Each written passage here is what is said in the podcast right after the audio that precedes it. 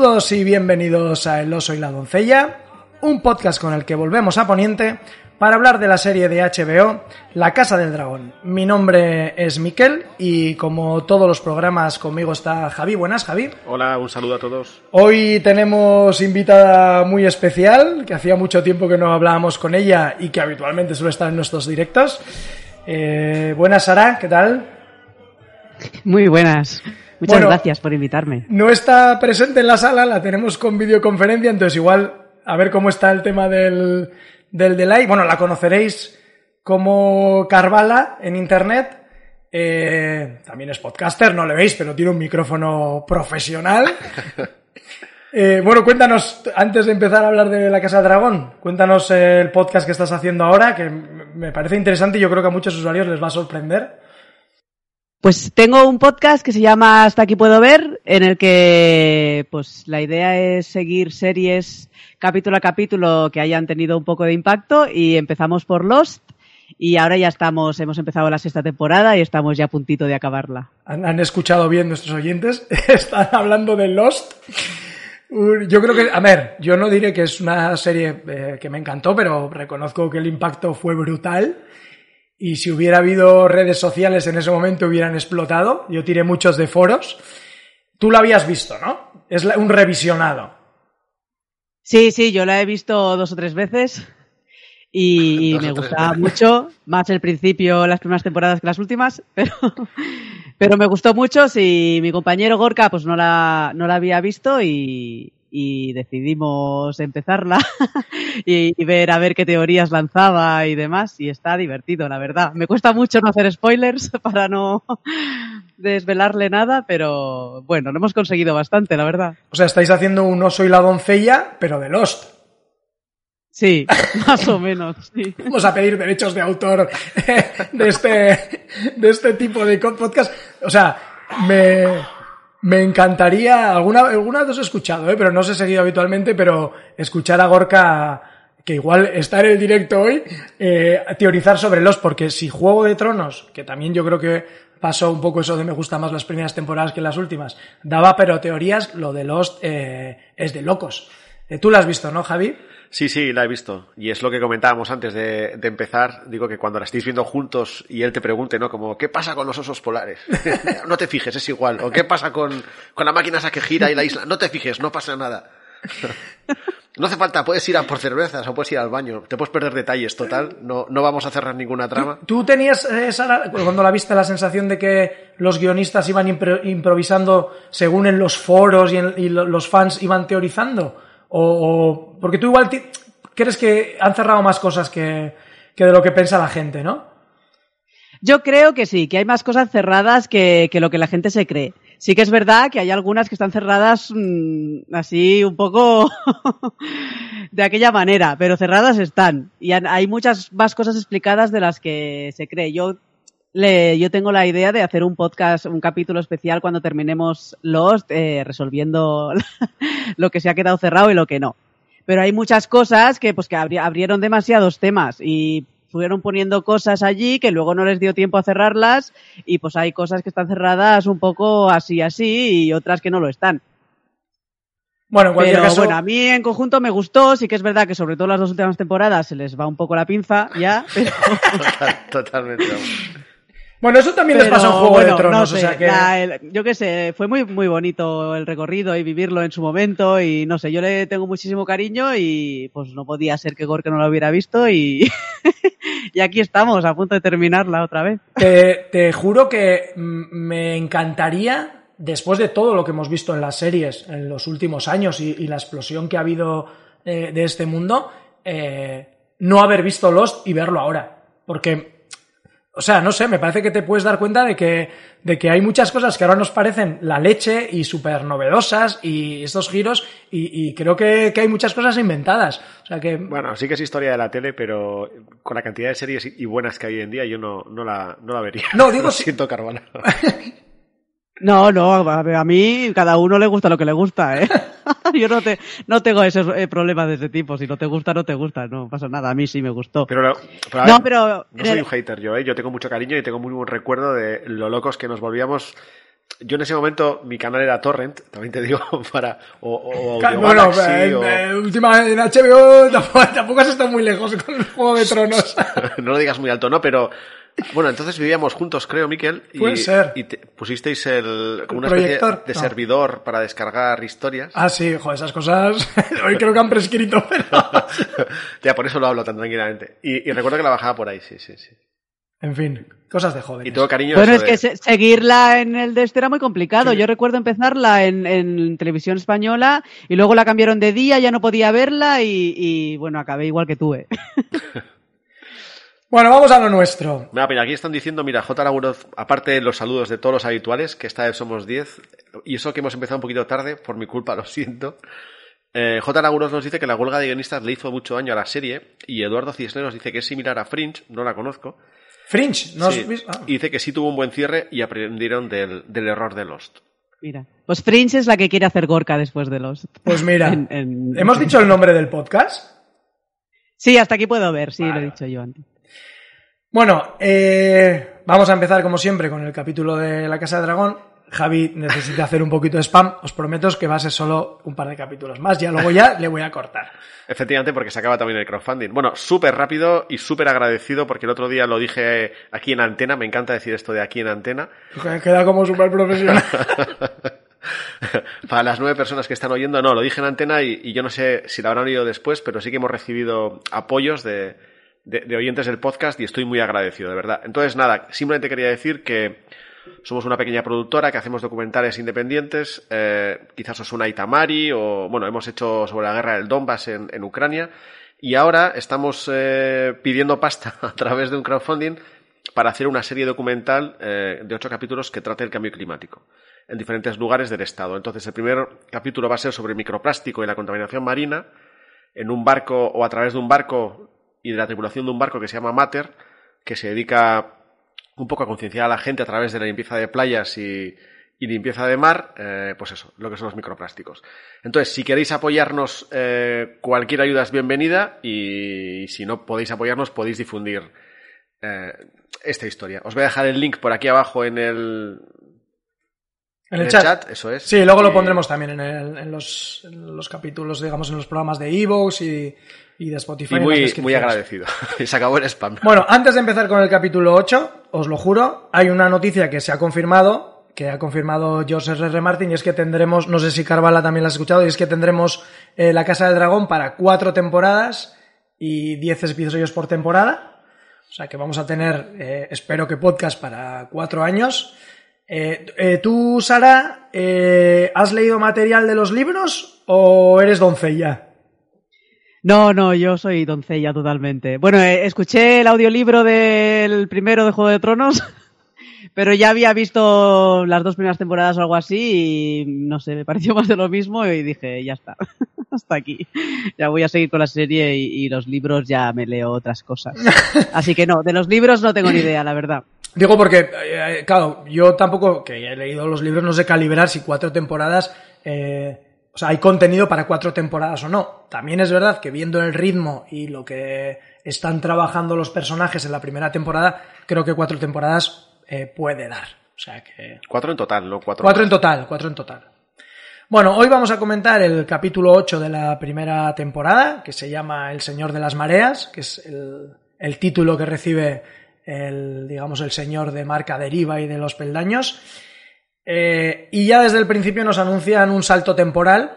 En la primera frase nos dicen que hace seis años que no ve Rhaenys a Corlys. Eh, te voy a preguntar a ti, Sara, porque Javi ya me ha comentado cómo has llevado esto de los saltos temporales en la serie en cuanto a, a personajes, en cuanto a nombres, en cuanto a, a, no sé, a caras nuevas. Eh, bien, bueno, ya os comenté que el primer capítulo en el que cambian las actrices me, me costó un poco conectar con ellas, pero ahora ya estoy metida a tope otra vez. Y bueno, creo que lo hacen bastante bien, te repiten a, veces demasiado quién es cada uno y bueno, eh, pues eso, si les hacen heridas y les tienen el color del pelo, nos remarcan de qué color tiene cada uno el pelo y quién es cada uno, pues no, no es tan complicado. Me cuesta más que los nombres sean todos iguales. Verdad, verdad. Yo te entiendo perfectamente. que de verdad el RR este podía haberse Yo, Era un eh, poco más yo- original, pero bueno. La teoría generalizada es que tenía como seis o siete nombres y entonces luego a medida que iba creando personajes iba echando dados y bueno, pues ha tocado otra vez a Egon. ¿Qué, qué le vamos a hacer? O, o tengo un Rhaenys, Raena, Rhaenyra, bueno, eh, pues yo qué sé. Pero está muy bien lo que dice ella de que algunos personajes tienen marcas por la marca en el ojo. Y Hombre, un tío con un parche siempre ayuda. Y eso se agradece. Porque si no, yo, yo también me pierdo mucho. Y si encima están creciendo cada dos por tres, pues. Claro, y te cambian actores cada de esto, luego pasan y hay unos actores los cambian, otros no. Pero bueno, yo creo que, que lo llevan bastante bien, que te cuando cambian los actores, por ejemplo, en este han cambiado A todos los niños. hijos de la Ali, bueno, los críos- los que eran más críos y, y te remarca mucho quién es quién y pues eso, el otro lleva el parche, el otro hace el idiota otra vez, pues ya te queda claro quién es cada cual. A mí me ha sorprendido un poco. Yo creo que lo hacen bastante bien. A mí me ha sorprendido un poco a Egon, en el sentido que, bueno, claro, el del parche está claro, aunque yo creo que ha crecido más que el resto. Se le ve como, Sí. ¿no? Más mayor. Los otros, bueno, pues ya, ya sabes que hay dos, son morenos, bien. Pero a Egon sí que me ha sorprendido, porque la cara como que la ha cambiado mucho. Hombre, bastante. la verdad, mucho petit suisse de Ana ahí en Palacio, tío. ¿Cómo se nota que los reyes comen bien y, y luego la plebe no come nada bien, tío? Y crecen mejor, si es que al final. Sí, sí, están bien alimentados. Los hijos del rey están bien alimentados. eso es Totalmente. verdad. Luego, en esta escena que tenemos a, a Rhaenys eh, preguntando por Corlys y tal, eh, no sé si os ha recordado a, a- a Juego de Tronos en este momento en que eh, tenemos eh, muchas mujeres eh, al frente de cada uno de los de los reinos, e incluso de, de King's Landing, ¿no? De, de los siete reinos. No, no sé si Javi si te ha recordado, porque tenemos a Rhaenyra, tenemos a Alicent, también otra mujer gobernando. La verdad que es que para ser tan carcas y estar tan en contra de que gobierne una mujer, al final acaban gobernando siempre mujeres. O sea que.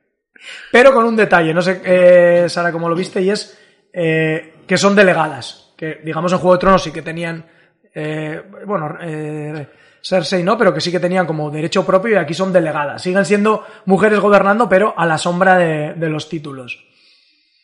Bueno, pero al final es lo normal, ¿no? Pues si a los chicos tenían que irse a la guerra y demás, pues es más fácil que se murieran. Si ellas se tenían que quedar cuidando a los críos en el castillo, pues puedes morirte de cosas como cualquiera, pero es más complicado. Lo tienes más fácil en una guerra, lo de morirte. Entonces, pues bueno, al final las mujeres son las que han gobernado el mundo. Lo que pasa que han estado detrás. Eh, a mí me ha sorprendido que la trama de este capítulo fuera, digo, por cómo íbamos encaminando la serie, que la trama principal fuera la sucesión en marca, de- marca deriva, que al final no deja de ser un reino secundario, ¿vale? Aunque de fondo sigue la trama de quién tiene legitimidad de, de, de gobernar en, en Proniente. Entonces, este personaje que era Baemon, eh, el hermano de Corlys, que creo que en los libros es algún sobrino o algo así, eh, que lo teníamos yo creo un poco olvidado. Eh, no sé, ¿cómo os ha parecido este cambio de volver otra vez a marca deriva? Llevamos como dos o tres capítulos centrados en esa... Para mí era un poco el pretexto para luego entrar al turrón de, la sucesión de, de- de todo Poniente. ¿El tipo este de churros no era el de la batalla contra el señor Cangrejo? Que aparecieron Sí, dos. es el hermano, ¿no? Ha estado todos los, todos los días ahí metiendo cizaña. Sí, es el que está en, en esa mesa donde debaten qué hacer y luego creo que es el que da Ah, el, vale. el discursito, ¿no? Cuando, cuando muere eh, la mujer de Daemon. Exacto, sí. Pero eso me suena que están ahí cuando van a hacer el plan loco de, de atacar al señor. Cangrejo y tal. Eso es, y estaba. Gracias, Carvala. me, verás Ah, hacer, por fin, por fin alguien que me ayuda. me verás hacer gestos, po- poner la mano en el ojo, así una esta de bigote cuando no se me ocurra, pero sepa cómo está caracterizado. bueno, pues sí, yo eh, lo vi y dije, hombre, es este tipo, sí, sí, sí. Y luego tenemos otra cosa un poco nueva, que no sé si os ha sorprendido, que es el tema de, eh, de Daemon eh, bajando a por, a por los huevos. Que a mí me ha parecido un poco, un poco alien el rollo, ¿no? De cómo extraer el huevo. Primero me pareció que estaba extrayendo como eh, vidriagón. Y dije, coño, ¿qué pinta esto aquí? Y luego saca un huevo así un poco espumoso. No, pero a ver, ¿no te pareció otra cosa? Eh, no. A ti tampoco, Carvala, ¿no? Cuando viste ahí que estaba No sé, a mí, a mí me pareció bastante alien, la verdad. Alien. Joder, yo cuando lo vi dije, hostia, tío, eso, por fin sabemos qué pasa con la caca de dragón. Ah, porque estuvimos hablando, es verdad. Es verdad. Era clarísimo, tío. Dije, es caca de dragón que se ha fosilizado de alguna manera y cuando sacó el huevo dije, mierda, es el huevo. No. Pues yo pensé eso que estaba, no sé, con el rollo del vidriagón, claro, igual todavía no estamos en esa fase eh, de, de sacar ese material o de la importancia que tiene, pero me pareció como un guiño y luego cuando vi los huevos es como, hostia, mira, nos habíamos preguntado a ver cómo, cómo salían los huevos de dragón y aquí nos lo han enseñado. La caca de dragón, tío. o sea, no ponen directamente el huevo, sino que ponen una especie de sustancia, llamémosla por ejemplo caca, y, y, y de ahí sale el huevo realmente, vamos, ¿no? Sí, sí. No, y no, es no, más no. como huevos de anfibio que de reptiles, ¿no? Sí, lo estaba preguntando, ¿eh? o sea, lo digo de verdad, es algo así, ¿no? Tú igual en esa materia controlas más. A mí, huevos de anfibios y de reptiles, los reptiles que los hacen, los entierran, ¿no? Como- No, bueno, no, pero los anfibios sí que los hacen, bueno, no todos, pero los ponen ahí como dentro de una membrana y eso, pero también es porque están en el agua. Ah, claro. Pero bueno, sí, no sé, te- sí, les- no sé, claro, la, la biología de los dragones no la controlo mucho, pero Creo que ni tú ni nadie. Aquí nadie sabe cómo funciona ese tema. Lo que sí es que parece que salen, eh, está guay porque dice, han salido tres huevos, como tiene, no, va a tener tres hijos, es como, mira, está, los hemos, los hemos equi- equiparado. Casualidad, conexión. Eh, nos siguen presentando personajes un poquito más adelante. Vemos a, a, ya que a Iris, a Jace más mayorcito y aprendiendo Valirio. No sé si os fijasteis que sale la mesa, no, yo creo que era la mesa con el mapa este que sale en Juego de Tronos también, la mesa de, de Roca sí, donde montas las guerras y eso, ¿no? Lo que pasa es que ahora está como en una sala más grande. Es como, tú igual ni te coscaste, ¿no? Pues no, por, por mi cara lo has sabido, ¿no? No, la ¿Sí? verdad es que no, no sé de qué estáis hablando, tío.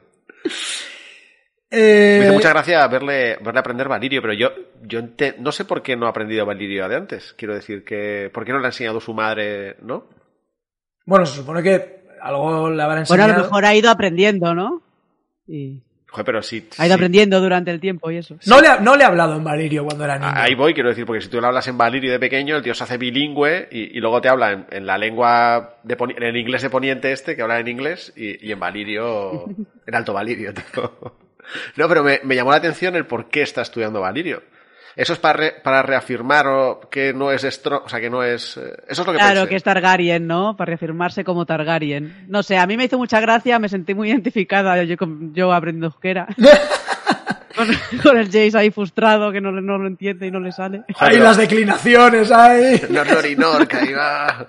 No, pero a mí, eh, no sé, me llamó mucha atención porque en- pensé que era por eso, pero no me lo creí. O sea, mi pareja es catalana y habla en catalán eh, eh, con, con mis hijos, entonces, no, porque es lo natural, o sea, es su idioma, su lengua madre. Entonces, la lengua madre de, de esta mujer será el valirio, digo yo, ¿no? Sí. Y, y que no le ha, no sé, me pareció un poco. Yo creo que lo que aquí nos eh, intentan mostrar, y lo enseño, o sea, lo, lo uno con otra escena que veremos después, es eh, quién está preparando a su hijo para ser rey y cuáles son sus responsabilidades. Entonces, pues él está aprendiendo Valirio porque es un Targaryen, eh, habla abiertamente de, no, no, es que esto tengo que saberlo porque hay que respetar las tradiciones para cuando sea rey, que incluso Rhaenyra le dice, oye, calma que primero voy yo. Pero, eh, ¿no? En, en contraposición a Aegon, el hijo de Alicent, que se dedica a otras cosas y que no tiene ni putas ganas de ser rey. Entonces, yo creo que es la excusa de, de enseñarnos, este tío está siendo preparado o quiere prepararse para ser rey. Que también tiene que ver con esa responsabilidad de, de quién tiene que gobernar, ¿no? Sí, me, me gusta, me gusta cómo lo has visto, sí. Sí, para ser un rey Targaryen. Claro, claro, claro. Igual tiene que empezar por teñirse el pelo, antes de empezar a aprender Valirio. Es un detallito sin importancia. Bueno, y... Pero, pero, aquí lo del pelo, porque los hijos de la Alicent son todos rubios y ella no, y a nadie le, le molesta. O sea, Porque, porque pero aquí hay- podrían haberle puesto un hijo moreno. Aquí, eh, o que es lo mismo, ¿sabes? Hay uno rubio y uno moreno, salen todos rubios con el Viserys, y ella es rubia y, y el otro era... Eran los dos rubios, salían los niños morenos, pues bueno. Porque aquí hay una escala. salió alguien rubio también. Aquí hay una escala, o sea, le- los rubios prevalecen sobre los morenos, eh, los eh, rubios sobre los pelirrojos, los morenos sobre los pelirrojos, como en y y sobre los rubios, como en Juego de Tronos, ¿no? La semilla es fuerte de los Baratheon sobre los Lannister. Claro. Yo eso es lo que pregunté el otro día y a mí me la semilla claro. strong que es más fuerte. Claro, Eso es, claro, eso es. claro. Sobre todo si es de un hombre, por encima de la mujer el pelo. Eh, en el caso de lo... Ah, bueno, sí, sí, sí, parece que esa es la regla. Eso no, no me había fijado, pero... ¿No? Siempre es el del hombre el que debería prevalecer.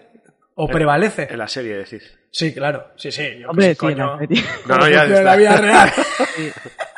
Ya te digo que el rubio no, pre- no prevalece en, en- en- en la, aquí en... fuera de más que vernos. Está claro.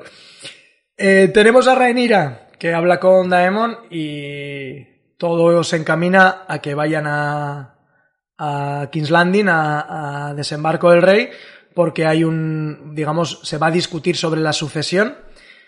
¿Qué os pareció eh, ese recibimiento de Rhaenyra y Daemon en, desembarco del rey? Eh, ¿qué, qué- qué- qué os generó? Porque incluso la música para y se oye ese silencio que dices, hostia, qué manera de hacerles el vacío. No sé cómo lo viste, Sara. Pues un poco como cuando Viserys fue a ver a, a Corlys, ¿no? Que los dejan ahí abandonados un poco.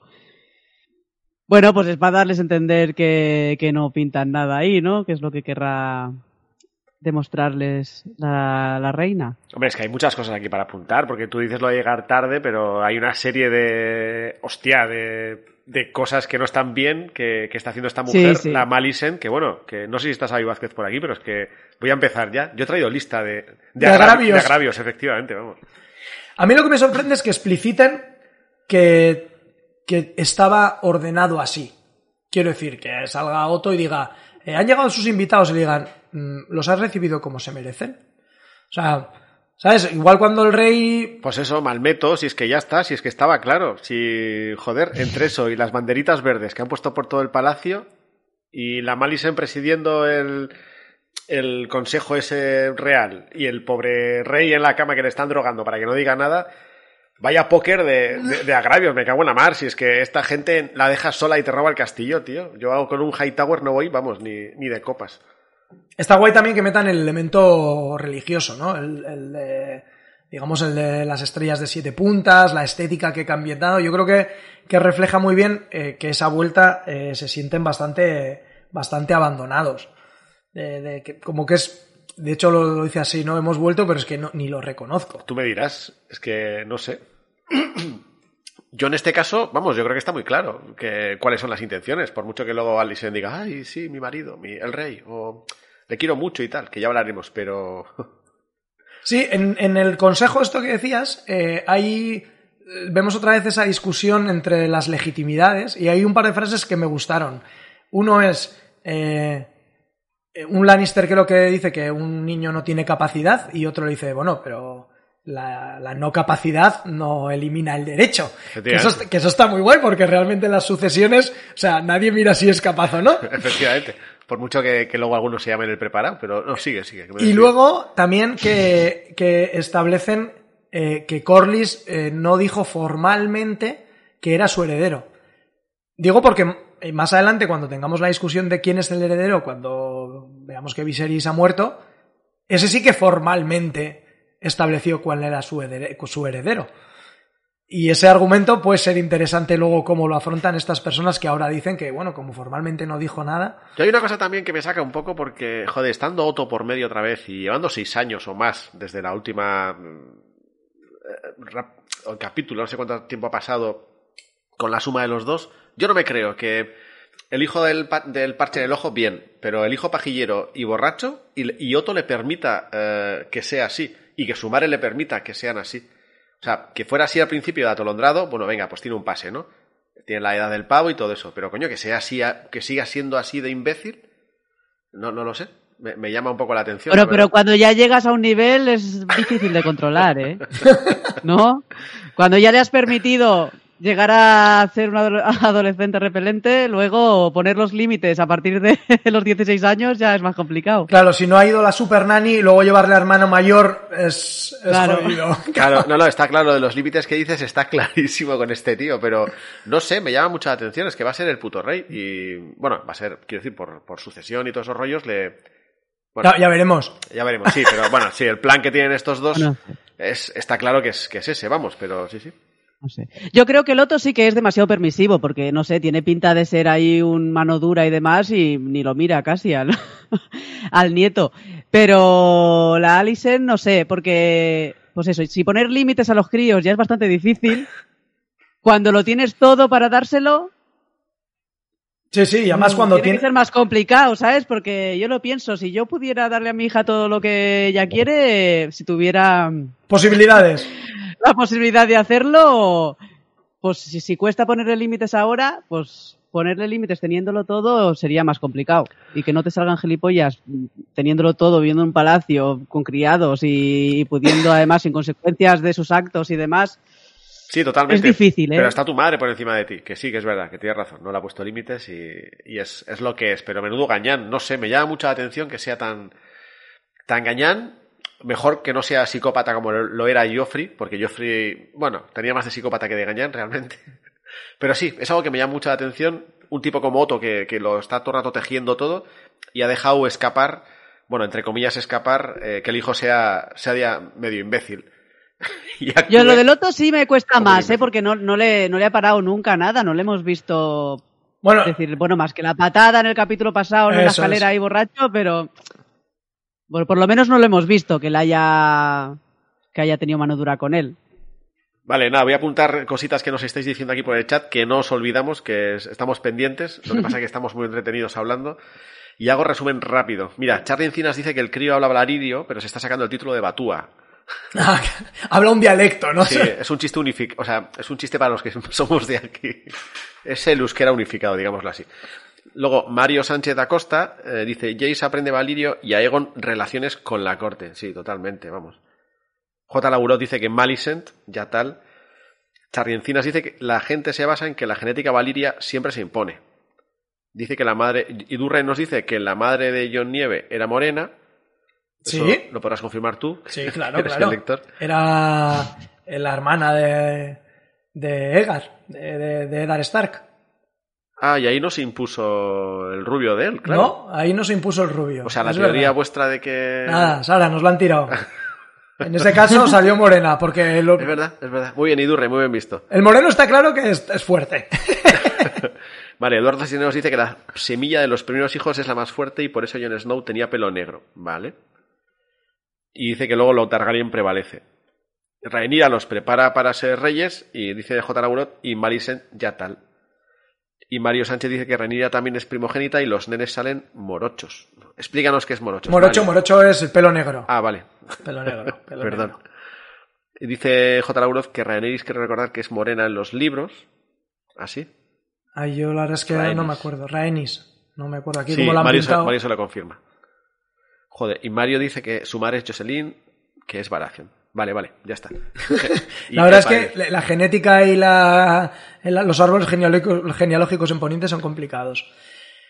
Una mención pequeñita, porque vemos a un, a un personaje que eh, Javi en el capítulo previo que hicimos a la serie, eh, yo lo comenté, que es Arik y Eric, que supongo que Sara habrá pasado súper desapercibido. En un momento Alison le dice, Arik, que no sé qué, y le dice, no, soy Eric. Y luego les, Sí, sí, le, le confunde el nombre, pero bueno, es que van tan tapados con la armadura y todo eso que es normal. Y luego si les- encima tiene el pelo el mismo color, que es todo lo que se fija esta gente, pues les vemos eh, pelear juntos. No, no sé si os fijasteis que hay como un par de gemelos peleando que no se sabe quién es. ah. No- no- Eso, eso en la plaza de armas. Sí, sí, luego en la afuera. Sí, sí. Digo porque esto, es, eh, no sé, en algún momento lo comentamos que, que la Clegane Bowl, pues aquí también tenemos un par de hermanos gemelos. Ah, vale, que vas a eso, que vas a eso. Sí, que me ha sorprendido que los hayan sacado como muy random así de... Este es Rick y hay otro que se llama Eric y ya está. Y no sabemos nada más de ellos. Ahora que vamos a ir a, a eso, eh, a la plaza, me encanta cómo presentan a los personajes ya creciditos. Al, al otro subnormal lo presentan eh, a través de la mujer, ¿no? Que se entera del cotilleo de la violación. ¿Sí? Sí, sí. Y luego aparece en la cama el tío tirado. Y a este le presentan. eh, que tampoco sabes muy bien quién es. Bueno, imagino Hasta que ves el parche. Imagino que vosotros ya lo sabríais, pero yo hasta que no vi el parche no supe quién era. Pero me parece Bueno, que. pero ya te lo hacen así, está de espaldas y eso no sabes. Sí, sí, está Yo Yo primero pensé que era la hermana, o sea, me encanta que hay alguien que tampoco se entera de las cosas hasta que llegan. Es que pelo rubio y largo, la verdad es que confunde. Porque a veces me siento imbécil. No, pero y me gustó mucho cómo le, le introdujeron ahí, en- dando, dando a entender que, hostia, el, que el niño había cambiado y que y vaya cambio pegado, sí, sí. La verdad es que a mí me, me encanta eso, cómo han pasado del personaje eh, súper al tío que le hacían bullying eh, a un niño como, pues eso, un poquito nerd, a ser alguien ya un guerrero potente. Y me encantó que, además de estar peleando, eh, se da cuenta que sus sobrinos están ahí. Y no sé, no sé qué os pareció, pero esa tensión de, de, Luceri, de Luceris y de Yacaeris cuando se dan cuenta que es él, eh, con todo lo que ha pasado, no sé cómo lo viviste, Sara. Bueno, y además que, que sabe que ven que puede luchar bien, ¿sabes? Que ha aprendido, que a lo mejor ahora se llevarían ellos el corte. Es que, joder, Bueno, tienes pues es la- lo que nos quieren enseñar, ¿no? Por eso hacen tan tonto al Aegon, para también un poco, yo creo, ¿eh? Para que la diferencia con este se, Pero- se note más. Pero Que- da- dan penita los Strong, tío. O sea, pues porque son un poco pequeñitos, como todavía les falta mucho para crecer, y el otro está tan mayor ya que ves que se los va a merendar en, en dos viajes. Pero si es que joder, casi parece más mayor que el hermano mayor. Total, total. Este, este ha crecido un montón. Tiene la cara cuadrada ahí, todo marcada. Pues no sé, a mí me ha parecido súper mayor. Este, Mira, Este ha eh, crecido mucho. Dice Eduardo Cisneros que hay una teoría que dice que Aemon creció tanto por su vínculo mágico con Vagar. Ah, Ah, bueno, con el claro, dragón. tiene que el dragón grandote y él también crece. Bueno, ahí ya yo me pierdo. a mí me parece que, mira, que está bien, que está bien buscado. Bueno, y vamos a la aparición de. Porque yo creo que todos estábamos esperando a ver cómo estaba Viserys después de seis años. A ver qué quedaba de Viserys. a ver qué quedaba. cuántas partes tenía, sí. Ya vemos que su maquetita de Warhammer pues está un pelín descuidada. Ya no hay nadie que, que vaya recortando ahí cositas. Eh, hostia, me pareció una pinta impresionante. No sé, tú, Javi, que, que supongo que tendrías ganas de ver. ¿La maqueta o al.? No, no, al, al- al rey, al rey. Joder, sí, sí, me, me- me impresionó bastante, sí. De hecho, vamos, no sabía que, que iba a estar vivo. De igual también, digo, ha pasado tan rápido. Me extrañaba que un personaje así se lo quitaran en una transición de unos años, pero sí, daba penita al hombre, la verdad. Ahí no me digáis que no hay una mala mano por detrás que lo mantiene en ese estado. Bueno, ahí, ya- ahí, sí, ahí vamos a hablar de Ah, ah. si al pobre le han aliviado el dolor o le han anulado la voluntad. Efectivamente, porque ahora se parecía mucho más al... eh, lo comentamos la otra vez en la- las dos torres, la peli del Señor de los Anillos. El señor de Gondor. Efectivamente, cómo estaba el... No me acuerdo el nombre ahora. ¿Tú te Grima, acuerdas? Grima es el otro. El, Grima es el, sí, el que el, está... el Hightower de... El de. Efectivamente, pues me, me- me recuerda mucho a eso, tío, sí, sí. ¿Cómo lo viste tú, Sara? ¿Te esperabas tan demacrado después de...? No, no, yo lo vi muy zombie. No, no, muy mal, muy mal, si está medio podrido, es pobrecito. Es la humedad, tía, es la humedad. Bueno, es que tiene la cara, Messi está medio verde, ya la primera imagen que le ponen, que yo pensaba que no le acerquen a los críos mucho, a ver si van a coger algo, pobre. Claro, ¿cómo sabemos si eso se contagia? Pues que no sabes qué tiene, tiene de, un poco de todo por todos lados, tiene la cabeza medio deshecha ya, la, bueno, la cara, bueno, bueno. Y luego, claro, veías como un humo constante en, en la habitación que yo pensé que era un rollo tipo vaporizador. Es ahí droga, para- tío. Es droga chunga para... No, para yo creo, claro, yo creo que sería incienso. Eso tiene que oler terrible. Es que el señor también tiene que oler terrible, o sea que... Por pues eso, igual- sí, ¿no? Digo, sería incienso, un arroyo así. Cualquiera aguanta ahí si se está descomponiendo. Claro, tú piensas que se descompone, la humedad, uf, cualquiera le mete un abrazo, o sea, hay que ver mucho amor de por medio Sí, para dar un abrazo a ese hombre en esas condiciones. Sí. Bueno, eso solo tienes que reconocer a Alicent. ¿El qué? Ves un poco el amor. Ya llegaremos a ese punto, ya llegaremos, que vamos, tengo... Sigo con mi lista de agravios aquí, aquí guardada que la voy a sacar, venga. Eh, lo que sí nos presentan en esta escena es que Rhaenyra y Daemon eh, han tenido eh, más hijos. Sí, no se han aburrido. No se han aburrido. Vale, yo ahí estaba mosca, porque como no hemos vuelto a ver en el resto del capítulo, o sea, damos por hecho oficial que esa niña era, una niña rubia. Hay dos niños. No, dos niños. Tiene dos niños, ¿no? Que serán gemelos o mellizos y luego está embarazada. Sí, está embarazada, no sé si te fijaste. tercero. Sí, eso me imagino que es cuando le toca la tripa, cuando le dice que tienen que marchar de viaje, que era el Bueno, y luego está ella, ella se está tocando la tripa todo el rato. Entonces son dos niños los que, los tienen, pero le presenta a uno al... al- No, No, le- le presenta a los dos, Viserys y Aegon. ¿no? Que no había nombres nuevos, os dais cuenta, ¿no? Ah, Si es que lo hace No. adrede, tío. Yo me lío muchísimo con esta gente, tío. Entre repetido. Yo aquí, aquí es donde me he apuntado. Por favor, que pongan más otros nombres que ya no, ya no voy a saber quién es quién. De hecho, eh, en, eh, a este Aegon eh, luego lo conocen por a- el, a Aegon el joven, para distinguirlo del otro Aegon. Aegon el que no se cae a pedazo, ¿no? ¿No? Sí, es, Además, este es rubio también. Es que. Claro, claro. Hombre, aquí hay el mismo nombre, el mismo pelo, no van a saber quién es quién.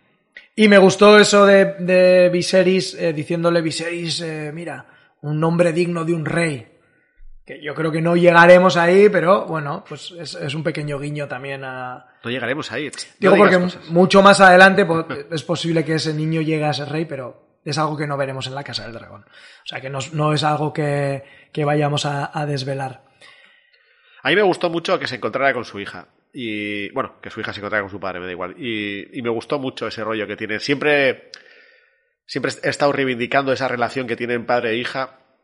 Que yo creo que en este capítulo al final se nota que, que lo que tiene, que, que el tipo lo que quiere es a toda su familia y, y a ella la quiere especialmente y por eso la hace la, la heredera. Y a mí me gusta que se encuentren y, y se reconozcan y, y se medio perdonen, o bueno, llámalo, llámalo como quieras, no, no sé, está, está guay.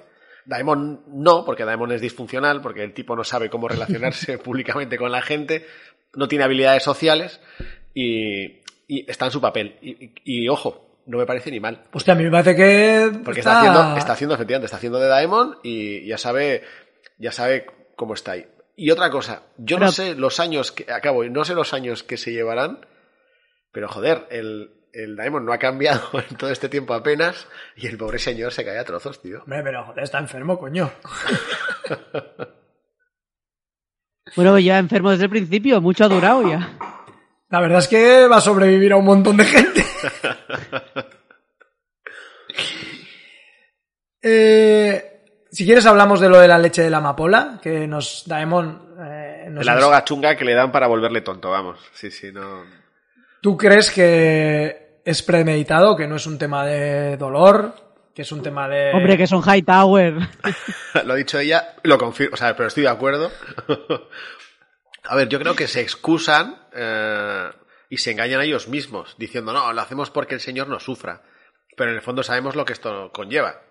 Y si no, No estoy de acuerdo. Yo creo que lo han hablado por detrás y han dicho, manténlo a este tonto y, bueno, y nos ocupamos nosotros. también lo pienso, sí. y si no lo han hablado, el otro lo ha hecho aposta, segurísimo. Y para mí una señal de que lo han hablado es que si no, no hubieran cambiado las cortinas y las hubieran puesto verdes. Así te digo. Y no hubieran quitado los colores de los Targaryen. Pero O sea, ya- tú eh, el discurso de Daemon lo compras, ese rollo de, bueno, sí, sí, igual lo habéis hecho porque le duele, pero lo de quitar los escudos y poner las estrellitas... Coño, es que es evidente, es que eso no, no tenía por qué hacerlo. Quiero decir, si al final lo que están haciendo es, eh, como has dicho tú antes, que es cuando, llevan el, como, una reina regente o así, por explicarlo de alguna manera, pues entonces continúas haciendo las cosas eh, que se presuponen que tienes que hacer con la casa tuya, que sería la Targaryen, y no quitas eh, los muebles y pones otros y pones colorines y banderas de color. Claro, por lo menos mantener las dos banderas o algo así. ¿sabes? Mantener las Que apariencias. estrellas y eso, ni tan mal, porque bueno, ya nos han dicho que es muy religiosa y eso. Pero por lo menos poner una cortina de cada color.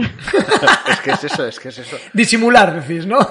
Efectivamente, para mí Claro. esa es la clave, eso y el y luego la- el hacerles menos, el porque aunque él ha dicho quién va a ser su heredera, eh, el rollo de te vamos a recibir tarde y te vamos a recibir como si fueras aquí el que viene de de Roca de Roca Dragón vendiéndonos eh, yo qué sé, cosas de poniente, pues no, o sea, la han tratado mal desde el primer momento, se han reído de de ellos, han cambiado las cortinas de color y están drogando al abuelo, es que tú me dirás. La verdad es que es difícil simpatizar, empatizar con ellos.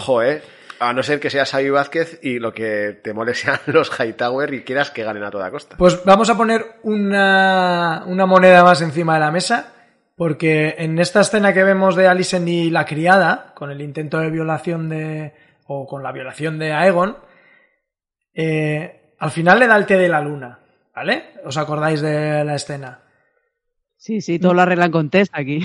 Mi teoría es que esa criada ha muerto. Yo lo he pensado también, ¿eh? Cuando le da el test. A ver, espera, espera, vamos por partes. ¿Qué, qué os pareció la actuación de la reina? ¿En qué sentido? Al principio, cuando le da el abrazo. A mí me pareció eh, sincero en el sentido, creo que se sentía dolida por lo que había pasado, creo que entendía la posición de la criada y cuál era y quién era el culpable de la situación, pero también me dio la impresión de que por encima de eso estaba la necesidad de seguir protegiendo a su hijo. Y por eso yo creo que, y además en un capítulo anterior, bueno, cuando el maestre le da el té de la luna a, a Rhaenyra, cuando tiene este afer con Daemon y con, eh, con Kristen Cole, le dice, tienes un té, lo he preparado convenientemente porque si te pasas de la dosis, esto acaba mal.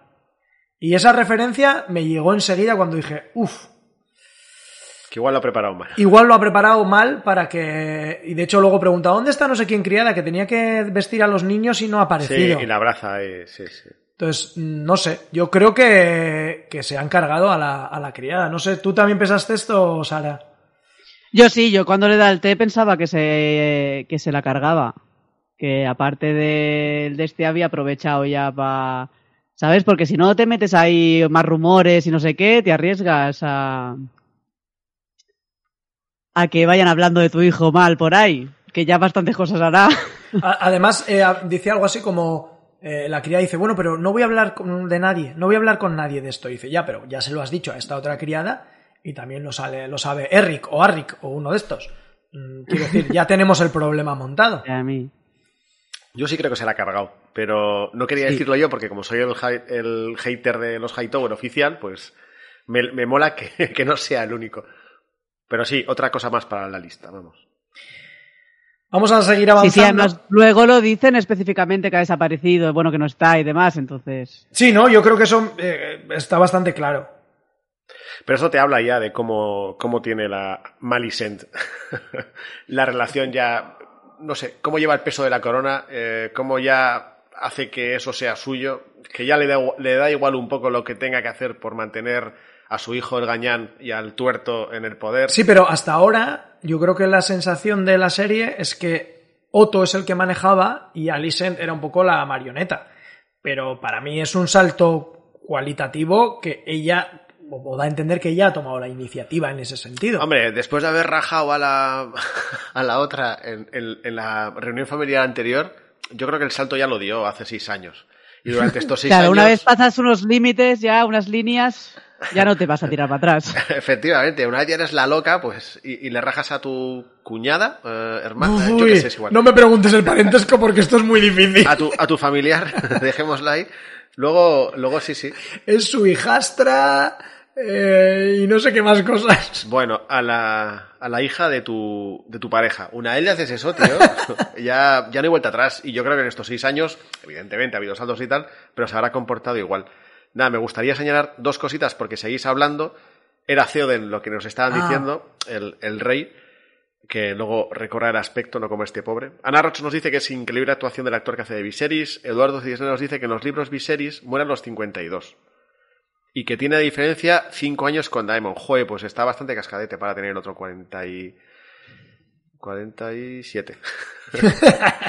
Luego, eh, mira, y Durre nos dice que Daemon mola mogollón y que es más joven que tú, Javi. Bueno, bueno, yo me conservo también como, como Daemon, tío. Es que no, no tenemos cámara para que le veáis, pero sí, sí. Eh, por la excepto por la melena rubia, que no hay ni rubio ni melena, pero es igual. Eduardo Cisneros nos dice que también sacaron los tapices sexuales y solo dejaron uno en la habitación del rey. Es que esto del rollo de los tapices ha aparecido en varios capítulos eh, eh, como tapices con motivos, pues eso, con tipo Kama Sutra y, y no sé, eh, hay como cierto run run con eso también. Ah, es que esta también es un poco santona, porque tiene el, el- no sé qué fe es la que procesa, pero... La de los siete. La de los siete. Porque la de los siete es un poco pusiana también, la, la mujer. Sí, sí.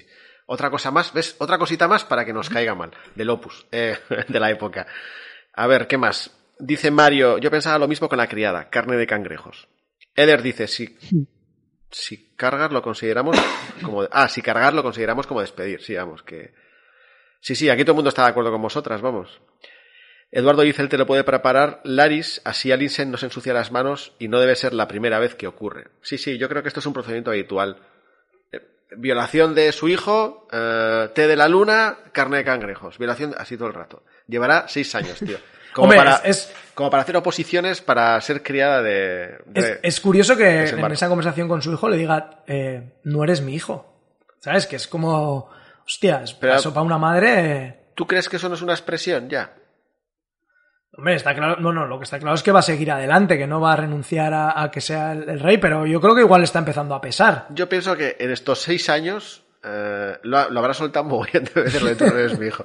Y otra cosa, sí, yo sí estoy pensando que más que ella, yo estoy convencido de que Otto, Malmeto Man, va a ser el que le haga de alguna manera comerle la cabeza a Malisen para que se deshaga, entre comillas, de su primer hijo y que sea el tuerto el, el que quieran poner en, en, la... ¿Cómo ves esa teoría, Sara? ¿Tú lo ves...? Sí, sí, yo lo estaba pensando ahora, ¿eh? que está ya bastante asqueada de su hijo y de todo lo que hace, porque además Alison siempre tiene este de honorable y de ser responsable con lo que te toca hacer y, y estar en tu sitio y demás y, y, pues eso, el otro es más mucho más responsable, así que yo no lo descartaría en absoluto que a este lo, lo tiren por la ventana o le den un té. Hay dos muertes favoritas en Poniente, ¿no? bueno, en lo de la ventana es plausible, ¿eh? En un momento esos que Hombre, anda, ¿no? Con, con sus cosas... más fácil. Sí, el otro está distraído, vas por detrás y tú. Cuando, cuando haga al sol. Mira, J. Lauro dice que la criada solo formó por un capítulo. Y Ana Roch dice, yo también pensé que la había envenenado, pero si no, ¿para qué le da el dinero? Entiendo que es para que se vaya lejos con ese dinero y comprar su silencio. Además, la sirvienta que lleva a la criada. A ver, yo pienso que lo del dinero es para hacernos dudar, para que cada uno se monte en su cabeza, para nublarnos el juicio realmente, porque todos sabemos que la, la ha matado. Ah, yo, yo, pensé que el dinero era para que se tranquilizara y se tomara el té pensando que el té era solo para abortar. ¿Sabes? Para que ella estuviera más tranquila, luego se lo coges. o sea, no te va a poner. Si la has matado, cuando, esté todavía, cuando esté todavía calentita, vas y le quitas la bolsa, ¿no? bueno, y nada, y saludo a que acaba de entrar bastante más gente, a Tony, a Susana Martín, a Xavi Vázquez, tíos, llegas tarde, Xavi. Dice, increíble, entro y lo primero que oigo es malmeter sobre Otto. ¿Qué esperabas, tío? Somos gente fiel a nuestros principios. Bueno, pues si os parece, para que no os aburráis de nuestra voz, eh, vamos a poner un corte de las siguientes escenas, cuando vemos ya cómo empiezan a tejerse las alianzas entre Baemon, Velaryon y, Hightower, y Rhaenyra y Rhaenys. Entonces, escuchamos este corte que dura un par de minutitos y luego comentamos, comentamos la escena. Llevo horas preguntándome qué propósito os ha traído aquí. Si estaríais a favor de las pretensiones de Ser Baemon hasta que me he dado cuenta de que pretendéis abogar por vos. Esta es una maniobra injusta, es una trampa. Tendida por la reina y la mano, presumo, para declarar a mi hijo ilegítimo. Vos hicisteis algo peor con Lenor. ¿No es así?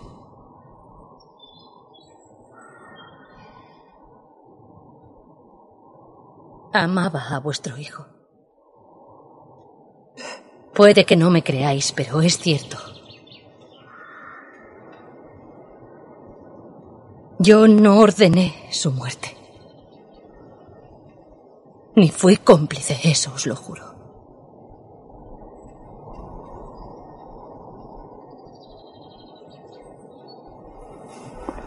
Os hago una oferta.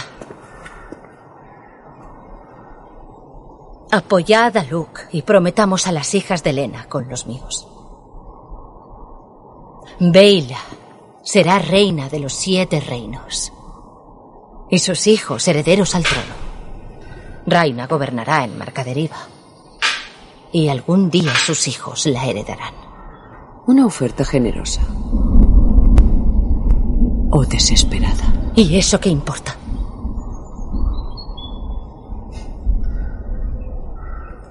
Tenéis razón.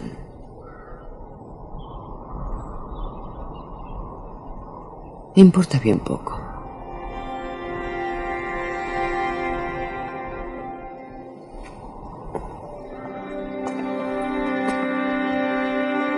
Negociad conmigo cuanto queráis. Haced que os acompañe mi nieta para que me ablande. Pero mañana los Hightoweras estarán el primer golpe. Os pondrán de rodillas. Y yo seguiré aquí.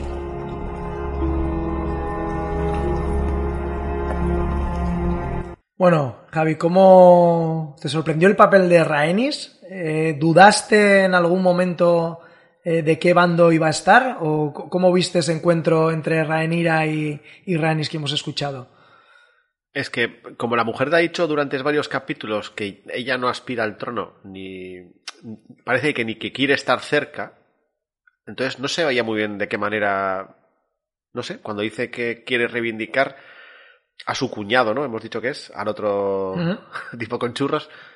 No, no sabía muy bien, pero después de oír a estas dos hablando, al final, ella lo que yo creo que llega a la conclusión es dice, mira, tía, tenemos que hacer un, bueno, mira, sobrina, tenemos que hacer un pacto, aunque se lo ofrezca a la otra. Pero en ese momento tú pensaste que Rhaenys eh, iba a apoyar la causa de Rhaenyra. Es que no le queda otra. ¿Tú cómo lo viste, Sara? Yo sí, yo pensé que apoyaría a Rainiras porque, porque es lo que quería su marido. Que bueno, que no sabemos si se ha acabado de morir aún o no, pero, pero es lo que le dijo, ¿no? Que quería el apellido por encima de la sangre. Y, y yo creo que la va a seguir por eso, porque es lo del, porque es lo que quería su, su marido. No, y también por su propia Y- supervivencia, ¿no? Sí, pero aquí hay un factor que sale en esta conversación, pero creo que es que igual lo estamos obviando, y es que apoyar a Rhaenyra, eh, en teoría, mm, o parece insinuar que sería apoyar a la que mató a su hijo. Sí, a la asesina de tu hijo. Ya, yo aquí yo he pensado, ¿eh? Yo pensaba que la Rainira le iba a decir, ¿eh? Oye, que no, está muerto, ¿eh? Hostia, eso hubiese sido un punto. ¿Vosotros creéis que Pero, ella piensa que... pero claro, es muy arriesgado para Ranira también decirle. Pero yo lo pensé, ¿eh? ¿Y pensáis que eh, ella está convencida de que mató a su hijo?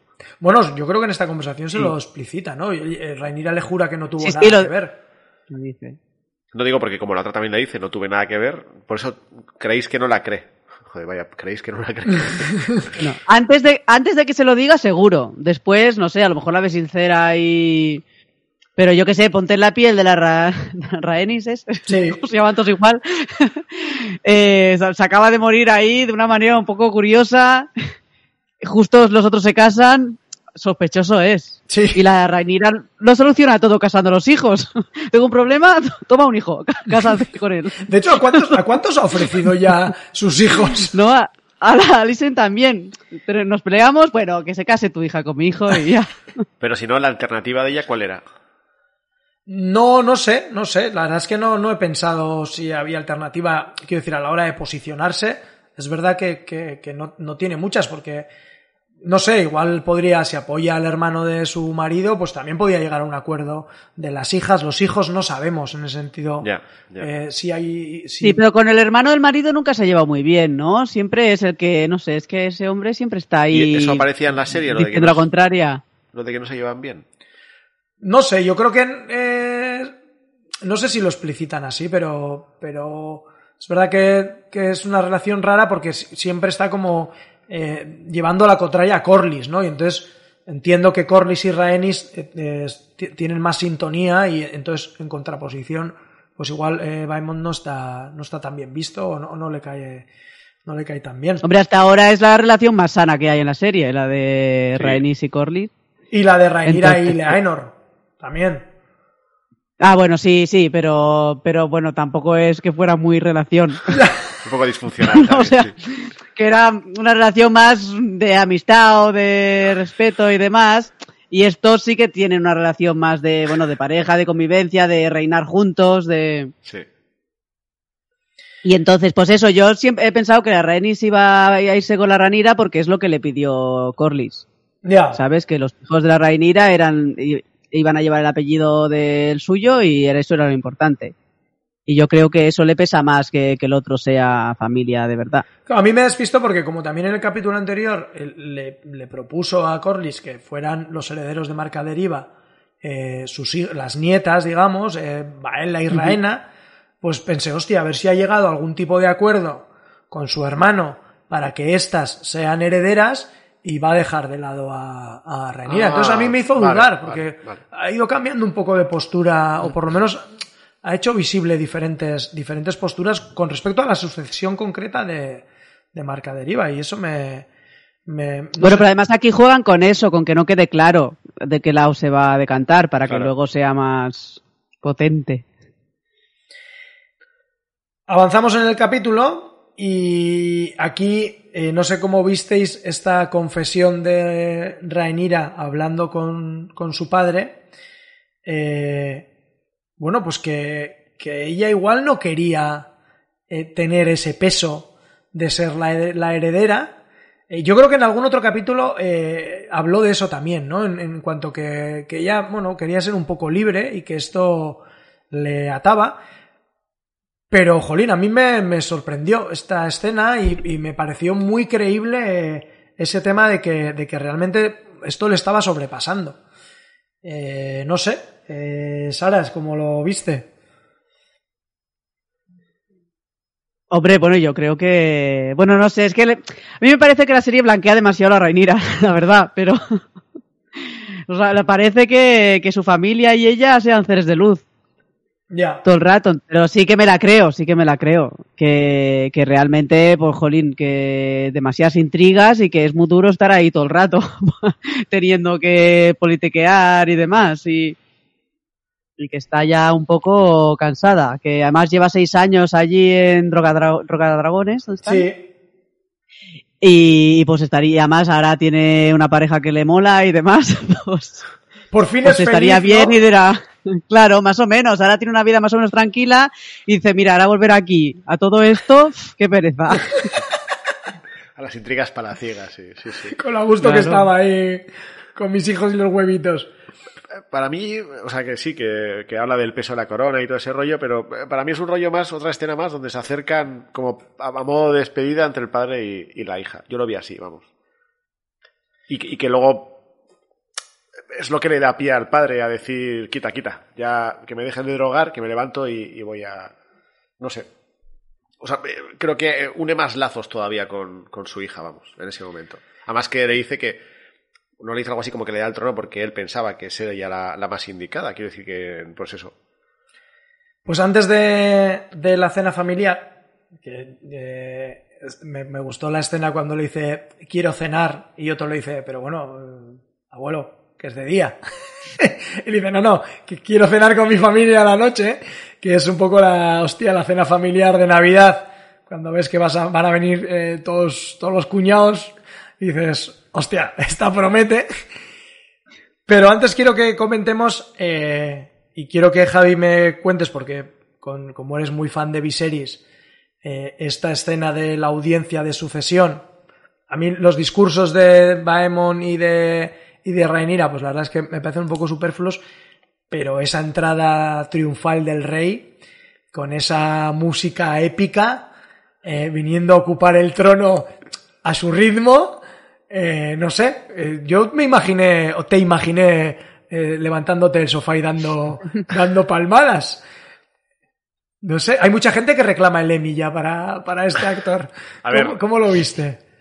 También yo voy a desdramatizar todo esto porque te digo que cuando abrió la puerta, tío, y se puso a andar de esa manera, a mí me recordó a Yoda de- de- en, en- en las pelis originales, en la tercera, en el retorno del Jedi, cuando se pone a andar así con, con el bastón y solo con una mano. Eso, y me hizo gracia lo de que todo el rato en esta serie se interrumpan los discursos, pero bueno. Bueno, pero ¿qué os pareció? Y desdramatizando y todo eso. Pero bueno, pero ahora en serio, sí, me gustó mucho. Pero lo anterior, cuando ellos dos se confiesan y que le dice que para mí es mucho peso la corona, y él le dice, mira, tía, tú eras la mejor para, para esta, y tampoco había más, para este papel, y confío en ti plenamente porque tú eres mi hija, o sea, eso me gustó. Y él lo que hace luego es reivindicar y decir, mira, me estáis drogando con esta mierda, que me, estoy fatal, estoy para el arrastre, pero a pesar de todo, voy a ir hasta allí, y además es lo que dice cuando se sienta, ¿por qué tenemos que estar hablando de esto, no?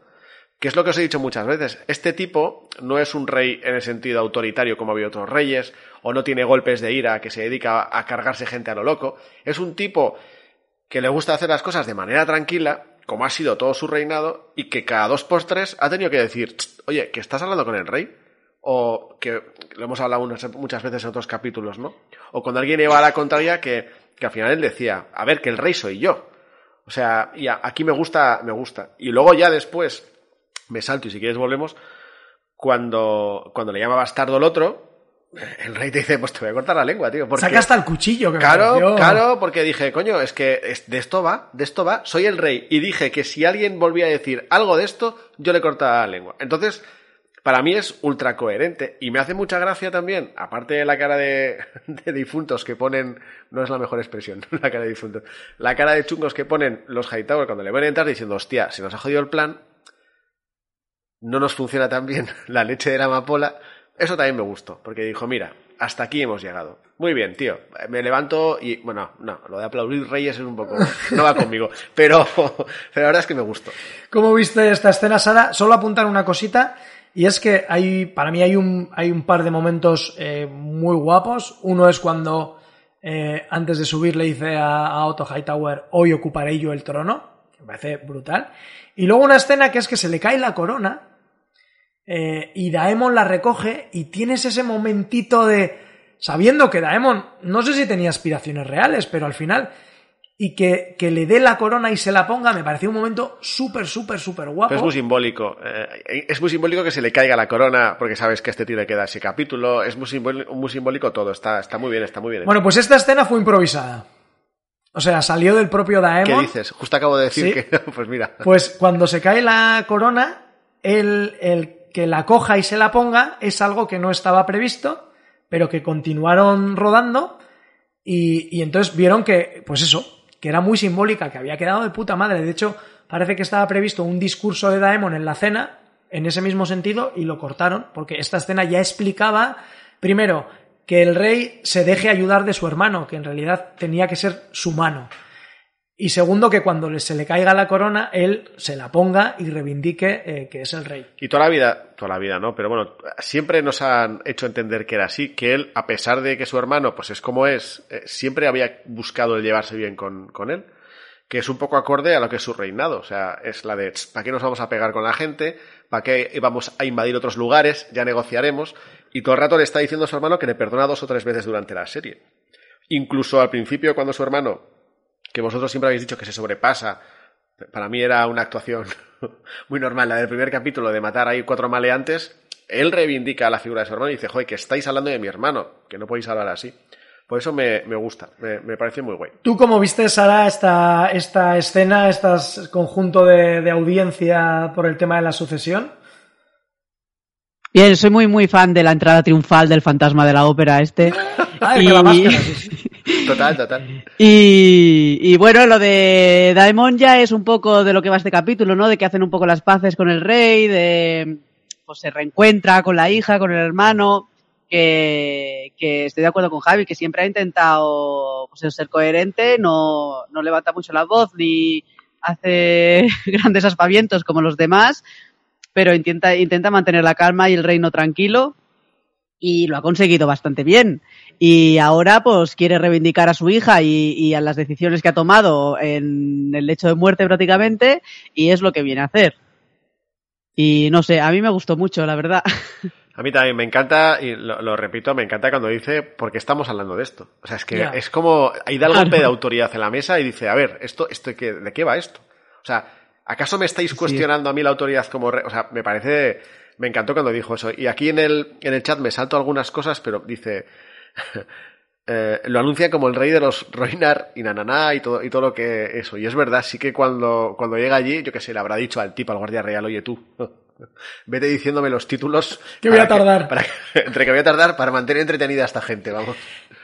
Sí, sí, yo cuando me, imaginé, joder, lo que le va a costar subir. Y luego, cuando se sienta, dijo, hostia, ahora igual se pincha otra vez. Y tal y como está, aquí se queda. Lo que sí que, no sé, me resultó curioso que diera, que, fuera Rhaenys la que, o sea, que le diera paso a Rhaenys que no hiciera ese rollo de, bueno, no estamos discutiendo esto, esto es así, punto, sino que fuera Rhaenys la que tuviera que, justificar o que, o que decir, bueno, es que esto es así porque Corlys, que era mi marido, lo, lo dejó escrito. Y luego, bueno, ¿qué os parece cómo Daemon eh, acaba la discusión? Hombre, yo creo que todos nos imaginábamos que algo así iba a suceder. O sea, por el tipo de plano y tal, yo dije, a este tío le cortan la cabeza. Y mucho mejor que eso, que se la cortan por la mitad. O sea que, muy guay. Porque... Sí, hombre, el plano es chulo, ¿eh? Además dejándole la lengua... Todo, o sea... todo. Porque, por eso, porque va a eso. Es de, o sea, como has osado llamado bastardo. Además el tipo dice como, dilo, dilo. Dilo que me cago en la mar. Que saco esta, la espada a pasear. Y me parece que va con todo. O sea, incluso como el tipo, el, el, pobre Yoda este, se levanta y saca el cuchillo y dice, ¿cómo te voy a hacer cortar la lengua y tal? Y muy bien, muy bien. Así hay que arreglar las cosas a veces. No tan a menudo, porque, porque me gusta mucho la filosofía de este tipo, porque al final, esto ya lo he dicho en algún capítulo, ¿no? Mucho rey molón de, ah, he asaltado cuatro reinos y me he cargado no sé quién, pero joder, siempre lo vemos desde el punto de vista del rey, nunca lo vemos desde el punto de vista de los sufridos soldados que van a la batalla, que sí, sí, a este tipo, como la historia la, escriben los vencedores, a este tipo se le recordará por tal, tal y tal, por haber conquistado tal, por haber conquistado cual, pero a veces, ¿qué es mejor?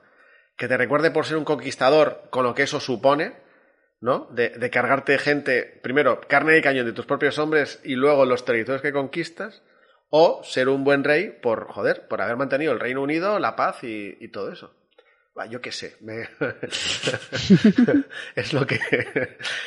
lo veía y decía, ¿ves? Pues... Este rey sí, so, rey sí. No, no, tampoco nos pasemos, tampoco nos pasemos. Yo soy muy republicano y muy de la guillotina, pero para reyes además, pero lo veía más, eh, más molón que es un rey socialdemócrata. bueno, y pasamos a la cena, que me parece una manera espectacular de, de ver cómo están las tensiones, de ver cómo los adultos plantean algún tipo de reconciliación, pero han sembrado tanta mierda en sus hijos que ya eh, no hay manera. Y, juntando todos los personajes eh, que hemos visto hasta ahora en, en, una misma mesa y con intervenciones y pullitas de cada uno. Entonces, eh, me gustó mucho, mucho, mucho que cada uno, eso, fuera asumiendo el rol de, bueno, hasta aquí hemos llegado, yo he hecho cosas mal, he hecho cosas bien, no sé cómo visteis ese brindis de Rhaenyra pidiendo disculpas a Alicent, reconociendo eh, haber estado ahí. Si creéis que ha sido sincero, si creéis que Alicent que reconoce que va a ser una buena reina, también es sincero, si eso implica que ellas dos van a tener un papel más secundario y vamos a ver a los hijos pelear, eh, Javi. Antes de eso, tío, lo que más me gustó fue cuando el tipo se quita la máscara y dice que quiere que le vean como es. Porque es muy de... se nota que es un hombre de familia. Y, y, luego les dice, yo os he querido a todos y os quiero a todos. Y yo eso sí me lo creo. Quiero decir, que quiere tanto a los hijos de una como a, a la hija de, de, la otra y a los nietos o sobrinos. Bueno, no lo sé, no sé cómo sé qué nombres tienen cada uno, pero yo sí me lo creo. Y me gusta mucho eso, porque cuando está diciendo eso, eres consciente de que al tipo le queda medio teleberry y que cuando palme, todo eso que, que el tío ha mantenido, porque ha sido él el que lo ha mantenido, sabes que se va a deshacer. Y luego, así le pasó luego a, a Carvala toda la esta. Y, y me gusta mucho porque es una vez más eh, su hija la que conserva el espíritu del padre y lo primero que hace es levantar la copa para pedirle perdón de alguna manera a, a Malicent. Vamos. ¿Cómo viste esta primera parte de la cena en la que intervienen, digamos, los adultos o los padres antes de, de los niños? Sí, bueno, yo me los creo a, toro, a todos, ¿eh? o sea, yo creo que, que Ranira eh, está sorprendida de que Alison haya cuidado también a su padre y haya estado por él y lo haya tratado bien y demás y se lo agradece porque ella no ha podido estar ahí eh, a pesar de todo lo demás. O sea, tú puedes creer que alguien hace cosas buenas aparte de que haya hecho cosas malas y que esa parte se le agradece y, y, creo que en eso es sincera, igual que creo que, que Alice es, es, sincera diciendo, pensando que, porque ya lo había dicho, que Rainira sería una buena reina, de hecho se lo dijo a Otto a, en, cuando eran crías aún, me parece. Mm. Eh, que Rainira sería una buena reina, entonces yo creo que sí que son sinceras, que se dejan la parte de, la parte mala se la dejan oculta en reconocimiento a, a Viserys y porque están ahí para que, pues eso, Viserys se vaya tranquilo y, y descansado y, pero bueno, esto es como en todas las cenas de Navidad, ¿no? Que pues la última cena del abuelo, todo el mundo intenta ser pacificador y demás, y luego los críos pues dicen, pero si el otro día en casa le dijiste que no sé qué, que este no sé cuántos. Sí, sí, la verdad es que luego, luego, llegaremos, pero la metáfora de mientras esté el abuelo, todo va bien, pero en el momento en que se va, se lía, o sea, es una metáfora perfecta de lo que, de lo que va a pasar cuando, cuando Viserys muera, claro. Mm. Eh, y luego tenemos un personaje que igual no hemos visto mucho, que es eh, Elena, la hija de Alicent, la niña de las profecías, que aquí suelta otra, no sé si os disteis cuenta. No, y eso que la vi dije, atento, atento, que va a soltar algo, pero no, mira. Suelta algo como, cuidado con la bestia bajo las tablas, Que no- tú, Sara, no sé si te diste cuenta, si has elucubrado algo. No, no, pero aquí no, está casada con el hermano. Claro, eso también es algo que nos dejan, porque dice, eh, casarse no está tan mal, eh, normalmente no te hacen caso, excepto cuando se emborrachan. Hasta cuando se emborracha. sí. Entonces ahí explicitan Pues que Elena está casado con Aegon. ¿Qué me dices? ¿Qué me, ¿Qué me cuentas? ¿En serio? Hostia, pero Oye, es lo que entendí ahí. Lo Sí, de las sí. tablas no me lo, no lo pillé. ¿eh? a esta gente le gusta el incesto más que, que, Sí, sí. que los dragones, tío. De hecho, está, o sea, os confirmo ¿eh? que en el árbol genealógico estos dos están casados. O sea que sí, es así. Están casados. Y, pero, Y ya eh, tienen críos, además, ¿no? Porque son los que tenía que vestir la otra. Hostia, es verdad, es que no sabemos es verdad. Pero qué necesidad, tío. Bueno, pues es lo que hacen los Targaryen, ¿no? Ya. Casan a sus hijos. Esta gente da un poquito de grima, la verdad. No por el incesto en sí, sino por el, el rollo ese de la pureza y... no sé. Joder, pues me... me- me- Esto no me lo esperaba, no me enteré de nada, tío. Tú, tú, tú estabas como el abuelo luego, ¿no? Total, Viendo total. alucinaciones, Sí, sí. viendo gente de pasárselo bien. Esta, joder, entre que me puse tarde el capítulo y... y que ya estaba un pelín fumado, pues Ya igual no. ya no, no me di cuenta de eso, pero no sé, no sé. Eh, y una pregunta. Claro, eh, por eso Jace la saca a bailar y Eso eso, es, ¿no? Para eso poner es. celoso al otro. sí, pero porque, vale. porque Aegon, eh, ¿no? Le insinúa todo el rato que, bueno, ya vas a estar Sí. con una mujer, ya sabes cómo se hace esto, ¿no? O incluso le dice que a la, a la prometida que si necesita algo un poco satisfactorio, llame a su puerta. Ya, en nuestro chat eh, lo están confirmando, que, que hay, hay matrimonio, tío. Claro, claro. y dice Eduardo Cisneros, dice que Javi hace el directo con leche amapola, totalmente. es que veo el capítulo con leche amapola y, y, pasa lo que pasa, que me entero. Pues con esto de la profecía, la verdad es que no, yo también, eh, como pues lo mismo, sabía que iba a soltar algo, le he buscado luego a ver qué, qué- qué decía la gente y la verdad es que no está muy claro. Pero no sabemos si se refiere a un personaje que, que vimos hace tiempo y que ha vuelto, que es eh, Misaria, que es la, la ex amante de Daemon, que por cierto, eh, mm, cuando hay una escena donde alguien con capa va a ver a Misaria, que yo pensé que era Daemon y dije, joder, la va a volver a cagar, va a estar, va a volver con, su- o sea, va a seguir con, con su amante, vamos a tener movidas entre Rhaenyra y Daemon. ¿Os acordáis de esa escena? Yo no sé si pensasteis que era, Da- que era Daemon. sí. Sí, sí, yo lo pensé todo el rato. Hasta que se quita la capucha pensé que era Daemon. Es que parece que ahora Daemon, con cuando se pone la capa, es como que va a hacer cosas eh, un poco turbias. Cosas chungas. No bueno, sé- es para que no le reconozcan por la calle, ¿no? Sí, porque lo de Rubio es bastante... eh, Evidente. Yo ahí no me enteré mucho de qué es lo que estaba pasando. Bueno, yo creo que simplemente, yo creo que Misaria, que es como el- la, la mujer que maneja los espías o los pajaritos estos, pues va a seguir teniendo relevancia. Y como hacía muchos capítulos que no nos la mostraban, pues ha sido como, como la excusa. Vale, para decir que sigue ahí. Eso es, eso es. Eh, otra gente Bueno, y dice- que tiene, que tiene contactos dentro de Palacio. Claro, lo que no sabemos es eh, qué papel va a jugar, si va a estar del lado de los Hightower, que es lo que parece, porque en el capítulo, eh, en varios capítulos anteriores, cuando, cuando digamos espían a Daemon y Rhaenyra, es Otto el que paga, o, o va a jugar a favor de, de los negros. Pero parece que va a tener un papel importante. Eh, Mira, Ana Roch dice, a Elena es la que le dice a Alison que Diana no ha vestido a sus niños. Y Alison le da un abrazo en plan, ya lo siento, ya siento que tengas que sufrir con Aegon por lo de la violación. Vale, vale. vale. sí, sí. O sea que igual hay niños de, de esa pareja, Aunque no los hayan presentado. aunque no los hayan presentado. Era muy tarde para la cena de Navidad. Sí. Para que ya. estuvieran despiertos. Estos no llegan a las campanadas de medianoche. Eh, te ha saltado la escena de más brindis ¿Sí? eh, de la cena. Hay un momento en el que el, el pequeño de los Strong se está. Bueno, sí, de los Strong se está riendo. De, parece que se está riendo de él o da la impresión de que él piensa que se ríe de él. ¿Qué ocurre ahí? Eh, pero dices el pequeño con Aegon. Eso o sea, con, A- con Aemon. Con el del parche. Sí, Luke. sí, sí, con- eso es. eso Vale, se ríe porque le traen cerdo. Le traen un cerdo Ay, y te acuerdas de la vale, broma del vale. cerdo Vale. cuando iba pensaba que le iban a dar un dragón. Vale, vale. O sea, se ríe. Joder, tío, no, yo no las pillo. es que, digo, no sé si se ríe porque se está riendo por él, porque no le ve desde que le rajó el ojo, porque se lo rajó él.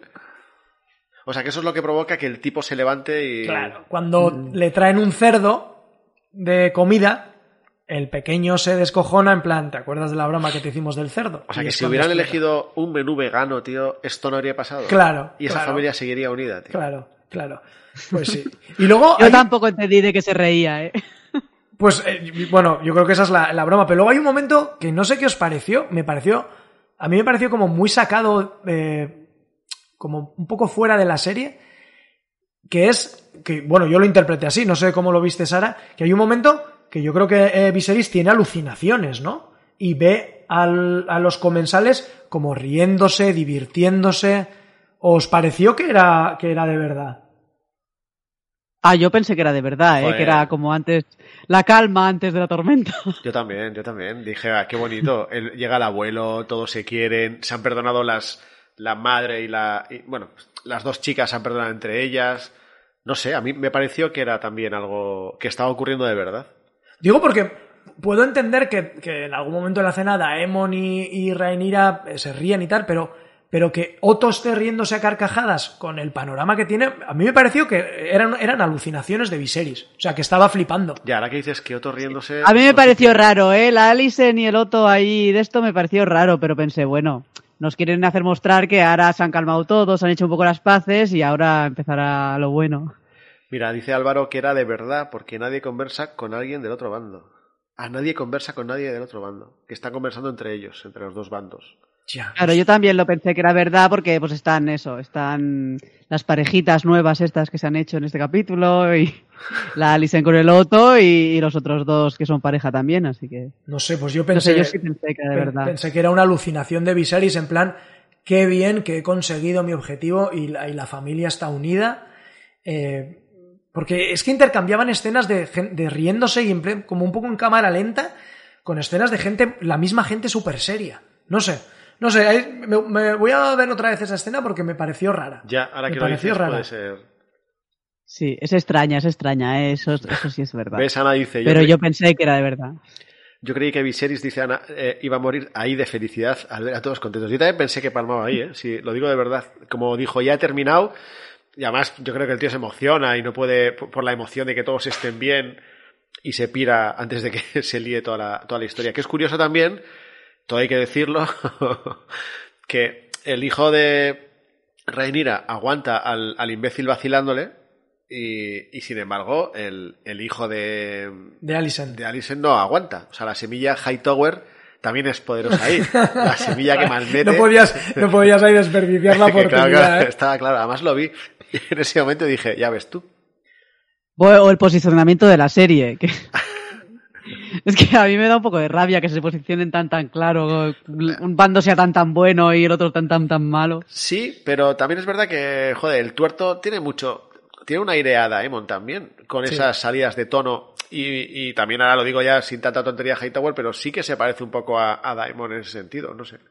De hecho, eh, me gustó mucho, mucho, y esto entiendo que es un guiño también a, a los lectores, y es que cuando se desencadena este rollo de que se va Viserys y Aegon explota, o sea, Aemon explota por, por la broma del cerdo y entonces le dice que, que son unos strong y que quebrantahuesos. No sé si te acuerdas, Javi, que hablamos que a Ser Harwin Strong le llamaban quebrantahuesos, pero que en los libros en un torneo le derriban y entonces le llaman huesos rotos. Bueno, va por ahí.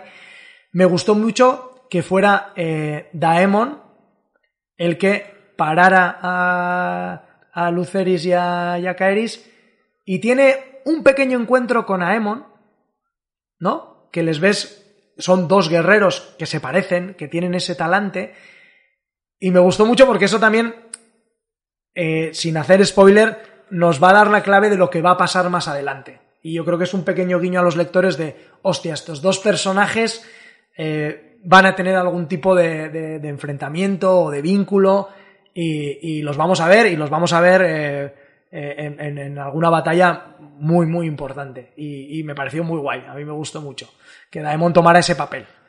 No Sí, sé porque si- tampoco dice nada en todo. Es que Daemon casi no habla. Sí, desde. Es que bueno, ni cuando le corta la cabeza al otro tampoco habla. O sea, que eh, lo estoy tratando de recordar, pero no, no, no dice nada en casi toda la serie, vamos. O sea, en todo el capítulo, perdón. Pero bueno, sí, las miradas de loco que tiene con este también, también funcionan así. Van dentro de su personaje. Y luego, para terminar con la escena, eh, la, o sea, con- llegar a la última escena, mm, a mí me sorprendió esta escena porque una vez ya sentado, pues que los hijos, eh, digamos, pues van a tener estos papeles enfrentados y que las madres, que Rhaenyra y Alicent se han conciliado, me sorprende cuando Alicent eh, va a, a cuidar a Viserys y Viserys le cuenta este rollo de ¿te acuerdas de lo de la canción de Hielo y Fuego del príncipe que fue prometido? Tú eres la elegida, Aegon es el elegido. ¿Cómo lo interpretasteis? Me, apetece saber, eh, Sara, cómo interpretasteis esta escena final y cuál fue la reacción de Alicent. Hombre, yo creo que la confunde con Ranira, ¿no? Yo pensé que estaba, porque esta conversación de la canción de Hielo y Fuego y demás la tiene con Ranira. Vale, yo también pensé En- eso, pero no, no sé si queda, si queda claro, porque yo no recuerdo que haya tenido esta conversación con Alicent. Lo pillé hasta yo. o sea Bien, que. No hay discusión. Si Javi ha pillado esto, es que está claro. Sí. Vale, o sea, cre- ¿creéis que, que la confunde con Rhaenyra y está hablando de Aegon el Conquistador o incluso de Aegon el hijo de Rhaenyra? Claro, yo eh, lo pensé que le iba a decir que, que los que eran de verdad, ¿sabes? Eran los hijos de Ranira y Daemon. Ah, Pero, o sea, cuando le estaba explicando y eso, pensaba que le iba a decir eso. Pero luego cuando le dice que es ella y lo del de este, bueno, que la está confundiendo con su hija, Sí, que parece ser que para, para las mujeres el, el color del pelo no es tan identificativo como los chicos. No, pero es evidente que delira, ¿no? Sí, sí, está ya. Bueno, del- sí, pero, Y además ella está situada en el, en, el, en el lado que no tiene ojo, entonces no le ve el pelo, no sabe, no sabe quién es. Claro. Pero claro, ella interpreta, digo porque esto también, eh, mm, no te voy a decir que blanquea un poco a Alicent, pero si su opción antes de esta conversación era Rhaenyra va a ser la heredera, eh, mi hijo es un horror, ahora como que se siente obligada a dar pasos y seguir reivindicando a su hijo como heredero. Hombre, sonaría un poco chungo y un poco feo que, que cuando se muera el padre, que es el que ha legitimado a su hija, a pesar de lo otro, ahora diga ella, no, no, no, es que me dijo en el lecho antes de morir que, que ta, ta, ta. Esto es, Que una- era yo la buena. es un poco como Juego de Tronos, eh, la serie, ¿no? También que le dice en, en la cama antes de morir. Bueno, Robert dices a es, eso es. Sí, sí, sí. Lo que pasa que el otro se lo dice conscientemente, ¿no? Bueno, pues eh, hasta aquí el capítulo. Eh, creo que tenemos algún comentario en la web, pero no sé si la tenemos lista. Mira, a ver, dicen. eh, ta, ta, dice Xavi Vázquez. Yo pensé que luego se despertaba rollo Los Serrano. Vale, Mario dice: ¿Cómo arreglan lo del quebrantahuesos en castellano? Pues joder, yo lo veo en inglés. Tú creo que también, Miquel. Y tú. ¿Tú, Sara, lo ves doblado o lo ves en versión original? No, yo lo veo en versión original, subtitulado en inglés. Entonces tampoco sabemos lo del quebrantahuesos. Así que ni idea. No recuerdo en. eh, no, no, en, en castellano dice quebrantahuesos. Ah, sí. Que es un poco raro porque eh, en realidad es como huesos rotos, eh, quebran- no sé. Quebrantahuesos es como llamaban a su padre. Entonces, bueno, yo creo que también ha- hace así, ¿eh? Mira, J. Lauro también dice que está drogado pensando que es Rhaenyra y la otra se aprovecha del tema. Hay un momento en el que pone cara de a esto me agarro yo. A mí me gustaría saber la opinión de Xavi, Xavi Vázquez, tío, sobre el tema, porque eh, es el más fiel defensor de los Hightower. a ver qué dice antes de que, de que acabemos eh, sobre, sobre esto, pero yo creo que estamos todos de acuerdo, que, que al final ella se aprovecha de, bueno, se va a aprovechar, o me imagino que se aprovechará de, de esta historia, de no, es que me lo dijo antes de morir, que también suena un poco... Bueno, por supuesto, damos por muerto al rey Viserys, ¿no? Ya no, no habrá sorpresas el próximo capítulo. Bueno, pero exhaló, ¿no? Y todo, cuando levantó la mano, en plan, vería alguna visión o algo. Ahí dice alguna frase, eh, como, como última frase. Eh, yo en inglés, la verdad es que no, no me acuerdo lo que dice y, y los subtítulos tampoco. En castellano me quedé que decía algo así como Ya voy mi amor o algo así. O- ¿Os acordáis de esa última frase, Sara, de cuando exhala ya y la palma? Es, bueno, a Alicent sí, ¿no? El, No, digo el que lo ha entendido, le dice lo ha que lo ha entendido, ¿no? No, pero ¿A Viserys dice algo como... Ah, Viserys. Me pareció como. En cast- es que, joder, en inglés no me acuerdo cómo dice, pero en castellano digo así como. Ya voy, mi amor. Me pareció como, eh, como un último Sí. a, su, a su mujer.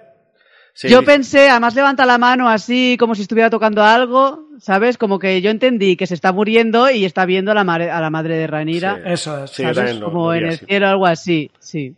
Vale, y Durra dice, puede conservar la lengua. No sé a qué te refieres.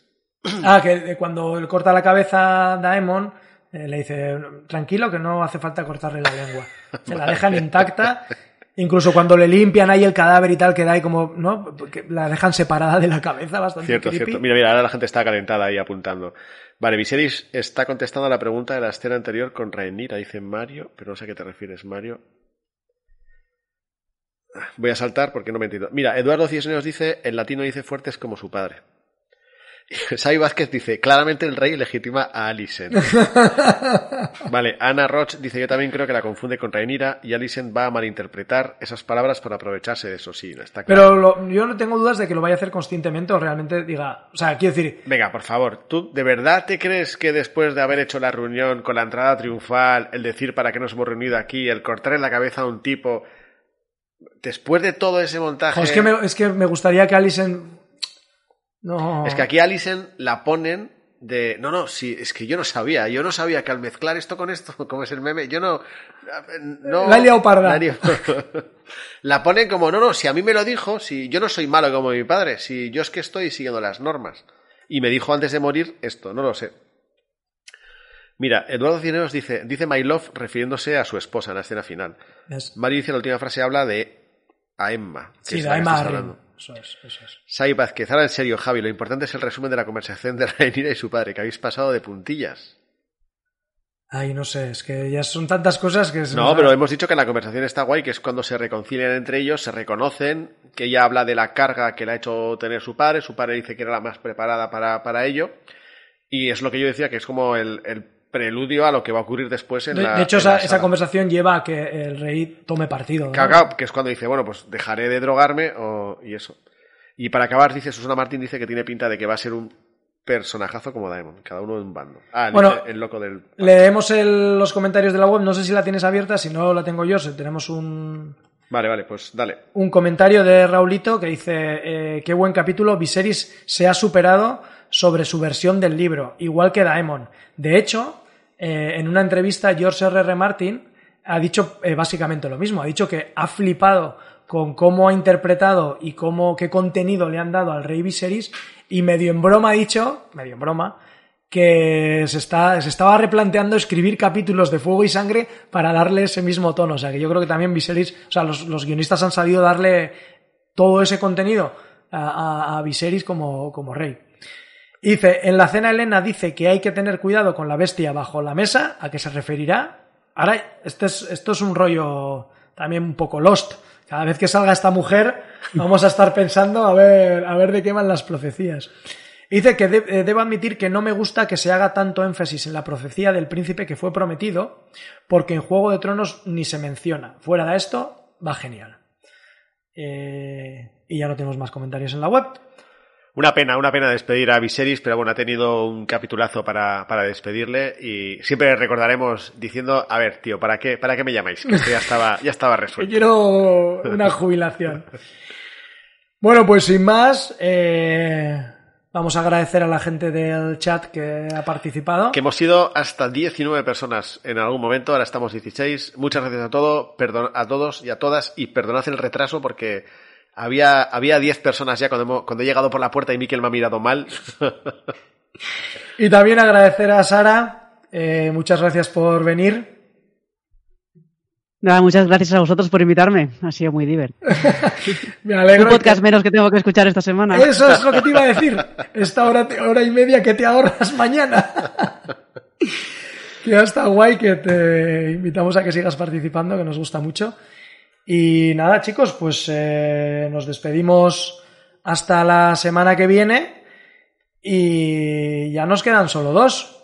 Mira, mira, dice, es que quiero acabar con esto, Susana Martín, un poco pillado por los pelos que una conversación de un moribundo delirando sea lo que desata esta lanza de dragones. Totalmente de acuerdo. Bueno, con todo lo que se ha sembrado antes, creo que nos han dado ocho capítulos sembrando cosas eh, que yo no esperaba que fuera tanto, o sea que, que va bien. Vamos a ver la explosión de los dos últimos capítulos, que siempre en Juego de Tronos. Se supone que ahora viene el gordo, ¿no? El, el de las batallas y luego el de recolocar. Ahora viene lo bueno. Ahora viene lo bueno. No lo sé, no lo sé, lo veremos. Nada, un saludo a todos, eh, gracias otra vez y nos escuchamos eh, la semana que viene. Venga, Agur. Oh,